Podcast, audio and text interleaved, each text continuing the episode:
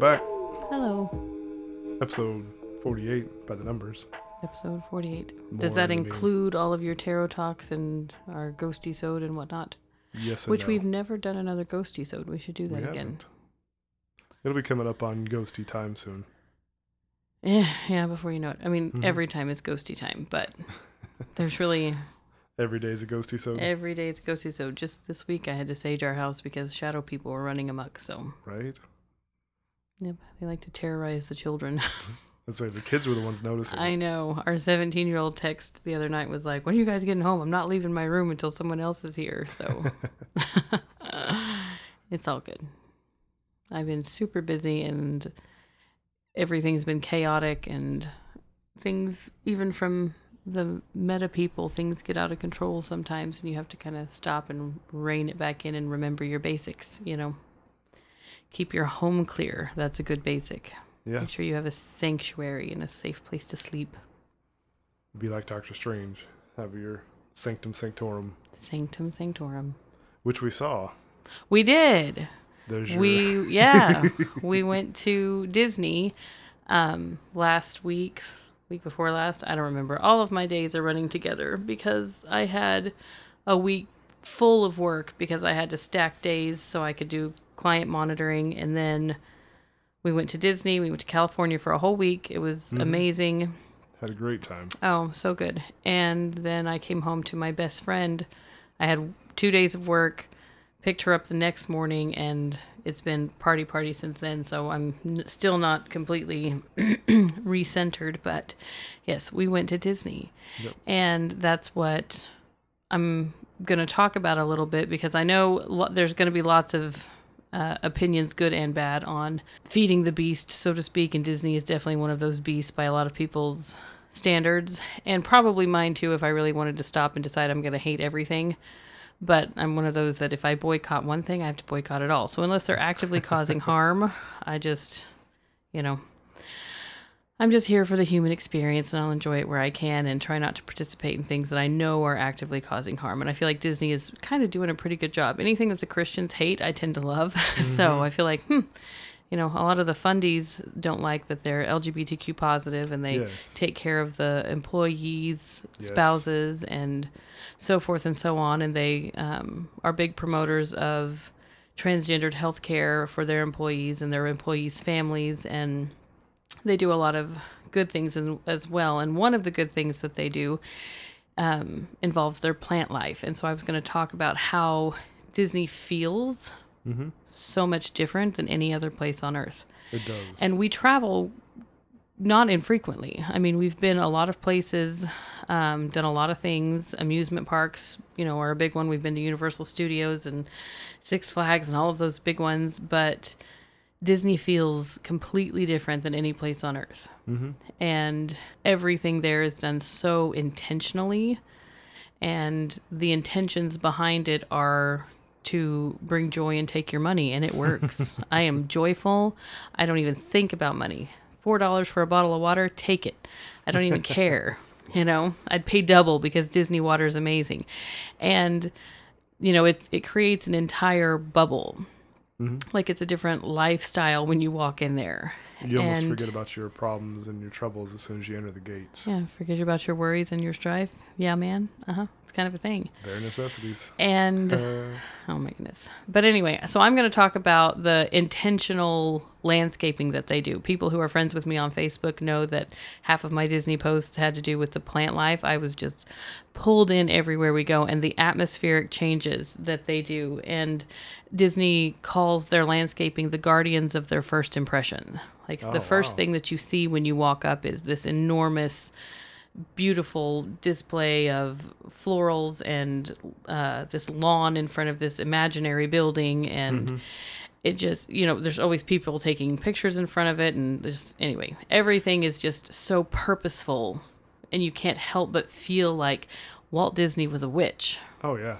And he lives on even now. Do what? Somebody up there was and still is. I'm telling you, because there's a reason this sticks like it does. Now, as the guy leading our motley crew through the grounds, I had to keep an eye out because every every other turn or so, I'd have to stop and look for Raven because she's turning around and taking pictures or looking at all the plants and ferns around. I know. So, they're like, just... Dad, hold up. We're waiting on Mom. I turn around. She's knee deep in. I know. There's so many pictures of me taking pictures of flowers, and I'm just going to choke them all, but it's fine. She was loving it. Almost as much as the environment for her were the plants. And oh, absolutely. I feel like, and you know, the people who are like me, who are drawn to botanicals and trees, et cetera, and we notice those types of things, mm-hmm. You know, obviously that's going to be special for us. But I don't think the mundane folk even realize how much a well-intentioned garden can shift your demeanor and your disposition. Yeah. Whether you realize it or not, the plants are powerful. I like how you said the Guardians of their First Impression. Mm-hmm. I hadn't heard that before, but that makes sense. Guardians of their First Impression. As soon as you walk in, that's what hits you. Oh, you can't not be in love with it. Because anybody can put together a nice set, but the way that their plant life was on top of it. Oh, yeah. And everything is recomposted. Like the magic that goes into the planning of this. Like, for example, Animal Kingdom, which is not in California. It isn't, but they have a 35-acre nursery. Disney does. And they grow all of their specialty plants. The inexpensive flowers like, you know, pansies and begonias and things like that, they buy local. But specifically in Florida, the Horticulture Society uses Disney as a reference because they experiment with so many different things that grow at what temperatures and what fertilizer. Because, again, you're not going to find a scraggly plant anywhere at Disney. Everything is thriving. Mm-hmm. Everything is beautiful. Oh, yeah. There's no dead. And when they pull things out to refresh, everything is recomposted or fed to the animals. The animals fertilize the new plants. The new plants grow food for the animals. Like, it's a perfect little... It's the circle of life. It's the circle of life. And it's so well orchestrated. And it's something that Disney himself put in place. Oh my gosh. It's something that he himself put in place for them to be more sustainable and to have plant life that no one else in the world has, honestly. Mm-hmm. There's all sorts of things that you'll see at Disney that you won't see anywhere else. You won't see commonplace things. It's pretty impressive. Even for somebody who doesn't, I appreciate the beauty of it, but it's not my thing. Mm-hmm. But in each park, too, like you go through, you know, the Magic Kingdom and everything is, you know, there's bougainvillea vines everywhere. I have so many pictures of those and these gorgeous flowers and these large live oak trees. And it's just very, you know, ethereal and light. And then you go into Tomorrowland and everything is a little bit more mechanical looking and more plant life, you know, shrubs and functional things. And you see, you know, butterflies and bees and everything because they're trying to show sustainability. And then you go to Animal Kingdom and it's like you're in Jurassic Park. Mm-hmm. I mean, I've seen things there I didn't know existed. And you know, half the people are like, oh, that's not real. It absolutely is real. Like all of the cacti and all of the different trees and shrubs that they have in there are just, I mean, they look like they came out of a sci-fi movie, but they're real and thriving, and they change the entire atmosphere. Every park that you walk into, from the music to the scents that they pump out onto the streets, everything shifts. So you're like in a completely different place. Mm-hmm. It's very magical. And to your point earlier, you're talking about how it's a place that supports those almost, I feel like when you've made it as a Disney employee, you kind of made it to some degree. It's a cast member. They have 75,000 cast members. They're the largest single site employer in the world. It's funny because we went to Disney as well as Universal Studios, and the difference was, while Universal is fun and actiony, and it's just a different feel. Oh, completely. When you're in Universal, you're in a fun place with other cranky families who are also, you know, Disney's completely different. Mm-hmm. You'll never have anyone be rude to you at Disney. You'll never see a piece of trash at Disney. It's the atmosphere changes people's temperament. You don't feel human. You feel like you're a part of someone else's story. You feel like you're in a storybook, even though it's crowded, even though there's people everywhere. The crowds didn't bother you at Disney as much as they did Universal. No, because it's a completely different feel. Mm-hmm. You know, Disney makes purposeful, intentional space for plants and places to sit and places to break. Universal crams every tiny space full of people or something for people to buy, or, you know, you don't notice the plant life at Universal the same way at all. But it's there, but yeah, it's there, but it's very small. Yeah. I saw a T-shirt that I was cracking up at, and it was at Universal, and it said, "Disney in the streets, Universal Studios in the sheets." I was like, yeah, it's funny. Yeah. And, you know, we went a few years ago with all of the boys, and the oldest one was, we went to Universal, and, you know, they did something dumb. Like, he stepped in gum or something dumb happened, and he was like, "Disney would never do this to me." And it's so accurate. Yeah. So it really is a magical place. You feel the shift. It was everywhere, even with, you know, thousands of people around you at any minute. Even the bathrooms, you know, were decorated and smelled good. Yes, the boys mentioned that. They pump fragrance out into the streets everywhere you go. In a normal amusement park, you walk in, you're like, oh, it smells like a restroom. Yeah. But they smells like humanity everywhere you go. Yeah, they walk in like... And you just get used to it. You don't even think about it. That's the thing. But then at Disney, you're like, wait, why is this experience not a normal human experience? Mm-hmm. And it really does kind of pull you out of reality and puts you in... Disney's Wonderland, and he was obviously brilliant, and he was obviously a warlock. Yep. I guess there's somebody home. I guess so. That, or I didn't get all the shadow people out. This one's using the sink. It's in the facility, so it's good. It was just crazy that everything about it is just different. And if you've heard of this guy, small-time author, J.R.R. Tolkien, he famously called places like this a secondary world. And what he meant by that, it's a world that's created out of our mind from the stories we read or heard. It's that creative, imaginary inner place that these people inhabit, inspired by the stories they've watched, we've listened to all these years. And it makes those places seem so much more real, because you feel like you're, like she said, like you're in the story, that you're part of the experience. You're in this movie because everything around you is dedicated to that. Well, and it feels like it was dedicated to you. Like, it feels like they were waiting for you to come. You know, it feels very personal. Like, they're here to make your day better. The workers are nice. And that's the biggest difference between Disney and Universal, I think, honestly. People care versus like... I don't feel like Universal people care at all. Saying Disney, they care, Universal, they're like, get in. Yeah, no, Disney, they're happy to be there. They don't want to lose their job. They want to make your day better. Yeah. Oh, they will pull you in and charm you with intention, again, because they're trying to make your experience wonderful, where Universal is very much, they treat you like cattle and a commodity, you know. Earlier you were talking about how Disney itself has been a place for, especially lately, last, I don't know, years, I'm not going to put a number to it, but that they do, what did you say, when Christians boycott, it's the place you go to. They are proud of Pride Month and LGBTQ.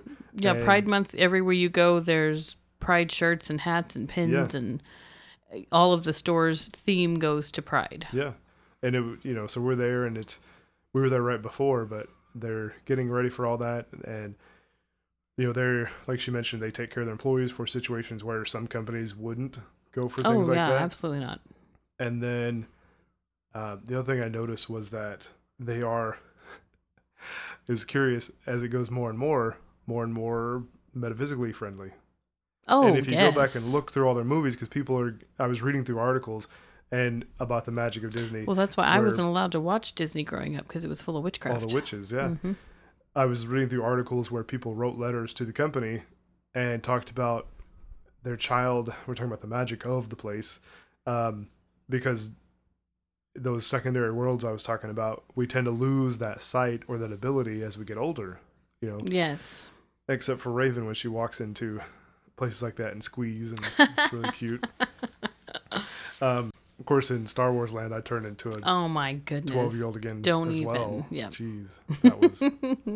He fangirled all over the place. It was maybe embarrassing, but it was fine. It was amazing. I loved it. Every minute of it. But they do it to such an art that it's amazing. But like the shop we found on the street, we took a little selfie. Oh, the palmistry shop. The palmistry shop. The fortune teller shop. Mm-hmm. Only one up and down the block, mm-hmm. but it was there. Mm-hmm. Big sign about palmistry, and I saw it the first day, and I was like, we have to get a picture with you by that. Yep. And of course, there's always people around, but she was able to get a good selfie with it. I got one. It's reasonable. It was cute. Oh, that's what I was saying. Backtrack. About the magic of it, that so many people walk into there and they wrote letters to the company about, my kid doesn't speak, has, you know, issues with this and that, and they walk in and they see their favorite character and they light up, and mm-hmm. they either are able to make movements that they previously able to because of some disability, or they were able to speak the name of their favorite character when normally they have trouble speaking at all, or mm-hmm. in a coherent fashion. And so all these letters of the magic that this place brings to those that are struggling with disabilities or with differences. Yeah.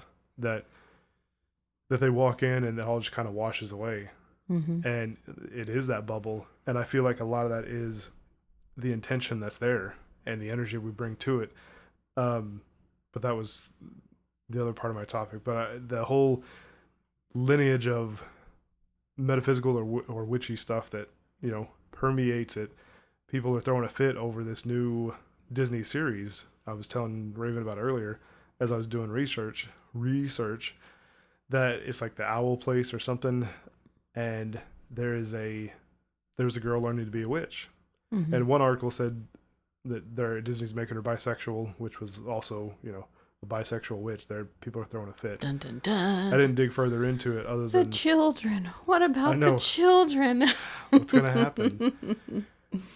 So they're throwing a fit about this, but if you go back and look through so many of their movies, I found an article that counted, I think it was at least 35 actual witches, not just bad guys or villains or anything like that, but people in Disney movies that titled themselves as a witch.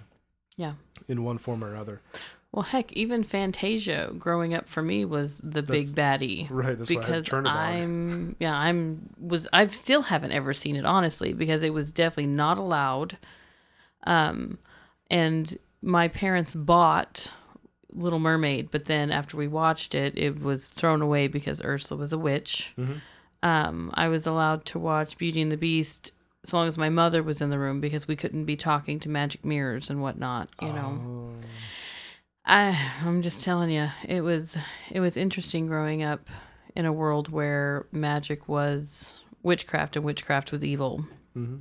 And I have lots of family that are avid anti-Disney, and then I have family that... But on paper, they should be anti-Disney. You know, they stand for everything that Disney stands with, but mm-hmm. they've been there and they can't help themselves. And I love that. Yep. You know, they can't help themselves. They have to go. Right. Because it's just, you're not ever going to tell me that it's dirty and gross and ugly and trying to harm your children when you're there. Nothing that feels so pure and light and in a place of perfect contentment and love could ever be wicked. One article I read, part of what they attribute to the magic that is Disney is that we come there with that intention, and it's been such a build-up, you know. Yeah, but we go lots of places with intention of it being great, and it turns to shit, you know. True. But it's almost like an energy exchange.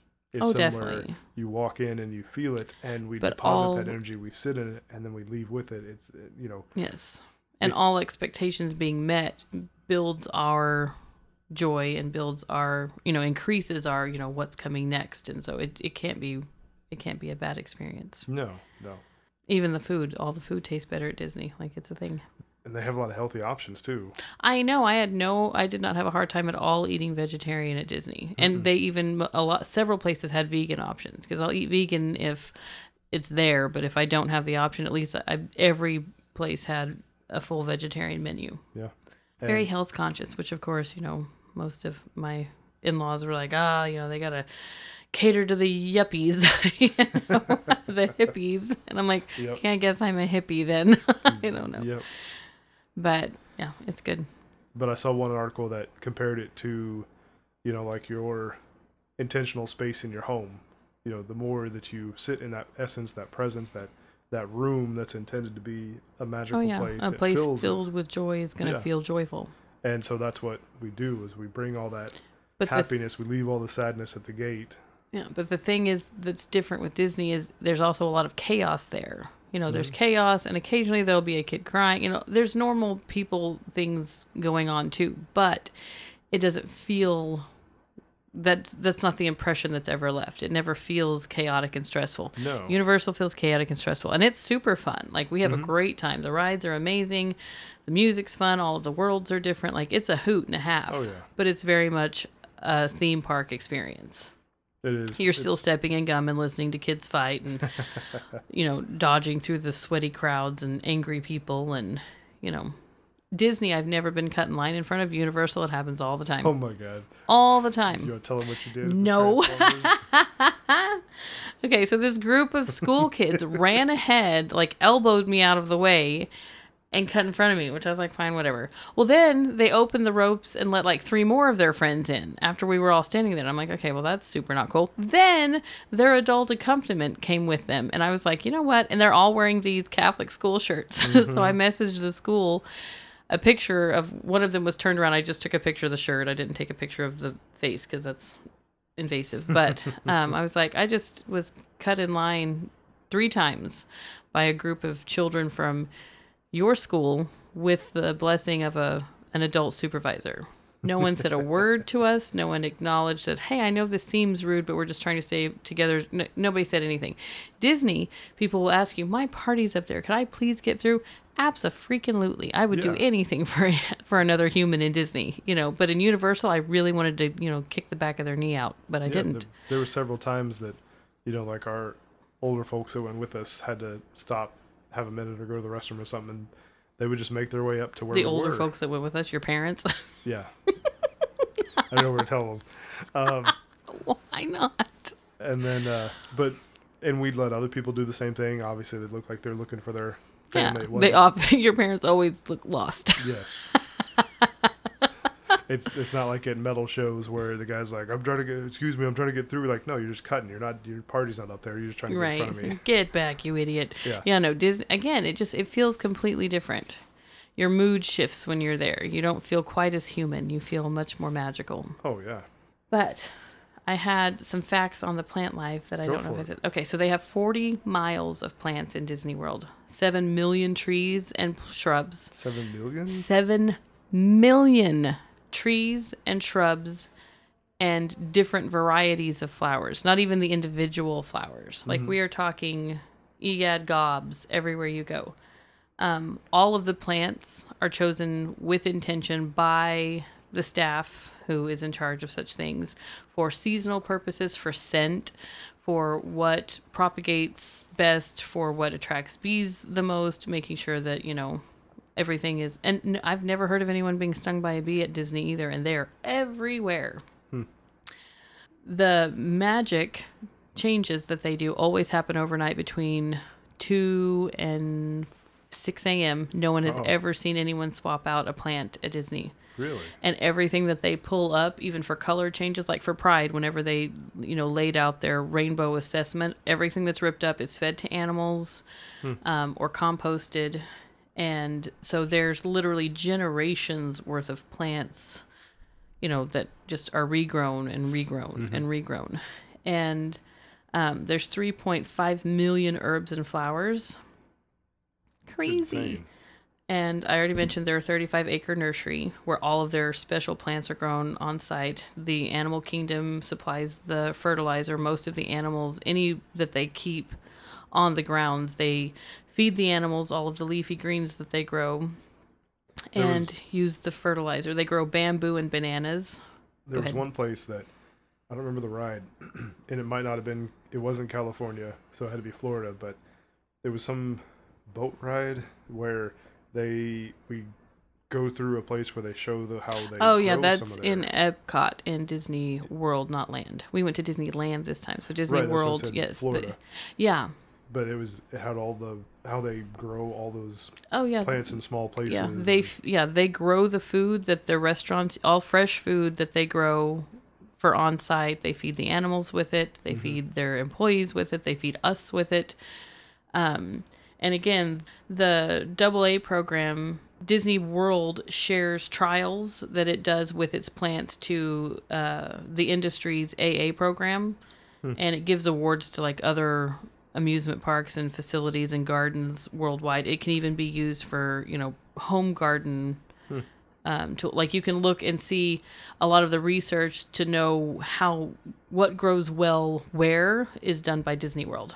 Because they share all of its information freely. One of the biggest things that you'll see when you go into Disney are all of the topiaries. Topiaries represent intention, manipulation, kind of like a where there's a will, where there's a way. Right. They use them a lot in Japanese gardens because, you know, the Japanese are connected to plants or have been since, you know, long before we realized their magic purposes even. Sure. And it was a way for them to grow things together with intention to combine magic and to make something stronger, kind of almost like a spell, like it's an active growing spell jar. Ooh. But it's not a jar, it's on a plant. The most common tree that you'll see at any Disney park is the camphor laurel, and camphor has all sorts of medicinal purposes. Anyone who's smelled it, you can definitely tell that it's medicine. It's used for cuts and scrapes and things like that. It's related to cinnamon, so it has a lot of those cinnamon properties. But it's about reclaiming your voice. It's about wisdom and rebalance, comfort and protection. The fact that the leaves themselves are aromatic and medicinal. It's another one of those Japanese connections. The most ancient recordings that we remember of the camphor tree were in Japan around the 1100s, and they grew all around these temples and shrines. And there's a legend that says that village people tried to cut down the trees, and the trees would just absolutely not have it. And the plague came, like they just kept chopping and trying, and it just wouldn't. It wouldn't go away. Like they could not make it through the trunk, and a plague came. So they offered sacrifices. They literally sent, you know, prayers of apology to the tree, and the trees regrew and the plague left, and ever since then they have been known as a sacred healing tree, and they're never cut down. Huh. It's also known as a warrior angel. It dispels fear, negativity, fear, cowardice. It banishes all of those things. It cleanses and purifies your aura, and it covers you with a protective shield.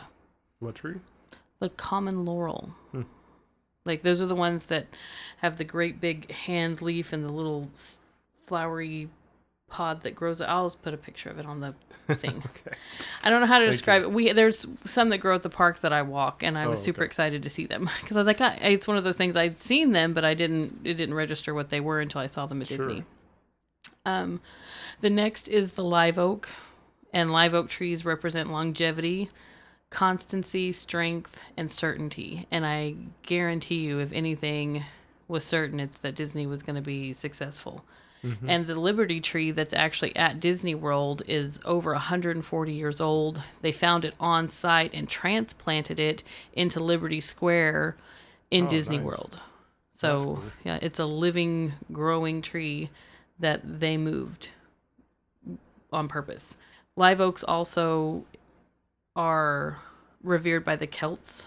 You see a lot of the Tree of Life emblems and things. Yeah. Those for the Celts, they're typically oak trees, and they're worn as a status symbol. The word for it in the Celt is dur, which a lot of scholars will say represented Druid, you know, and the Druids represented the oaks. But another spelling or another interpretation of the word is door. And so the oak tree is the door. It opens paths to other realms and levels of awareness.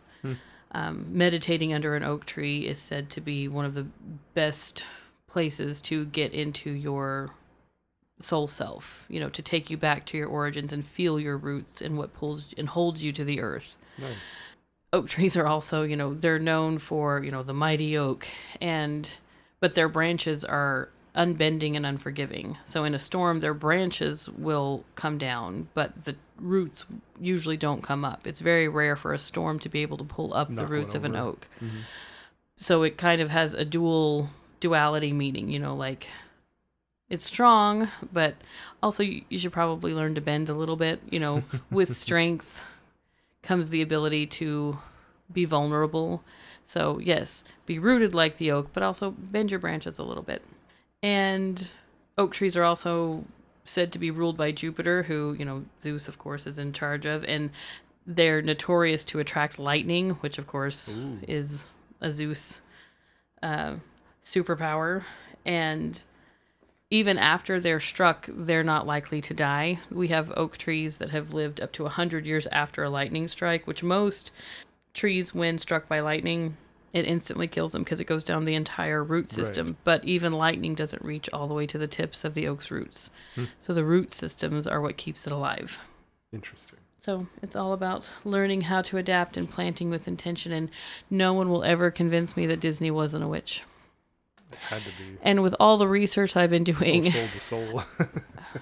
Possibly, you know, and there's lots of rumors that, you know, he was a Nazi sympathizer, he was a pedophile, all of these things. I didn't find any evidence to that in all of the research that I was doing. Because, again, if I'm going to tout something as, this isn't so shabby, I'm going to be a little more careful and more intentioned. But I really didn't find anything with credence. I also found out, disappointingly, that he's not actually cryogenically frozen. I kind of hoped he was. He's not. There's like 117 people on ice, and he is not one of them. That's surprising, because I thought so. Yeah, apparently. Well, and again, if it is, it's just... hush-hush. Yeah, his family, his family and those closest to him are heavily denying it. And, you know, there's kind of a lot of good points that was made. You know, he died of lung cancer, kind of quickly. You know, he found out he was sick. He died really soon afterwards. Smoked his entire life, and he died so soon, so suddenly, and with so much organ damage that, you know, at the time where cryogenics were, he just wasn't a good candidate for it. So it's not like they might not have looked into it, or maybe it was just wishful thinking. You know, maybe everyone's just kind of hoping that he was, because, again, you hope that visionary and that magician comes back. But I can guarantee you that whatever he put into Disney is still alive and well, and it lives in the trees there. Nice. I like that. Oh, yeah. Yeah, it says build. It's a happy place. It is. And I love that, you know, the last things that he had to do with are all about resourcefulness and sustainability and, reusing food and water and, you know, helping people. You know, yes, now Disney is this big mega corporation and capitalism is a wicked entity.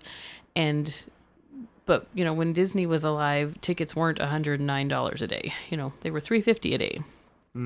His purpose was to make a sanctuary for families to go and reconnect as families. He wanted to be affordable. It is now a business. It is a business now. Milking a whale. And not to say that, you know, he wouldn't have changed his mindset with all of the money, et cetera. But, he, you know, honestly, he probably died too soon to let it get too far away from him. So his magic and his intentions are 100% still there and in the business of Disney. You know, it's in the magic of Disney, and the business is separated from it because he's, you know, obviously he wanted to make a living just like we all do, but it wasn't ever his intention to be anything more than, you know, he had every intention of constantly working and constantly building and making it more and more valuable and more important to people, and to give families a place where they couldn't stay away from, you know. Make them an offer they can't refuse. And we still can't refuse it, even though it's $109 a day per person, you know, even though, and that is for Florida residents. So yeah, don't go quoting Raven whenever you try to book your Disney vacation. But yeah, it is still spectacular. If you can afford it, go. If you can't, go sit under an oak tree. Nice. Go back in and watch your favorite Disney movie and love every bit of that witchcraft and know it's there with intention. And right. They didn't hide it or make it evil. I mean, they usually ended up being the bad guy, but it wasn't. If you look at the backstory of that person, then oftentimes it was like, Well, and again, most of these stories are not Disney originals. These are all old stories that he put his spin on, and his writers put a spin on. Like, again, people try to make things wicked that aren't, and people try to make things innocuous that are wicked. So I'm not trying to sway people one way or the other. I just know how I feel when I'm there, and I love it. Like a little girl running around and squealing, taking pictures of the I just want to climb. I want to climb all the trees. There was one that did interest me over in Cars Land. It was a tree that was green on the outside. Yeah. But it was brown on the inside. And I asked her, I was like, "Is that real?" She's like, "Yep." And yeah, I have to find a picture of it. I can't remember the name of it at the moment, but it's a desert tree, and it should be the other way around to me, but it was... Yes, no, and yeah, the name escapes me, but I'll find it and find a picture and put that and the palmistry pic on, which is unknown. Nice. If anyone's interested, if anyone wants to see the pictures, you can let me know and I'll post them. I'm sure they do. I had something else I can't remember. Well, it won't hurt my feelings if they're not. I don't care. I'm easy, breezy, beautiful. Cover squirrel. Let's go. Cover squirrel. I'm gonna go by now. Let's go do something else. Anything else from you? No, I said I want to go by. Okay.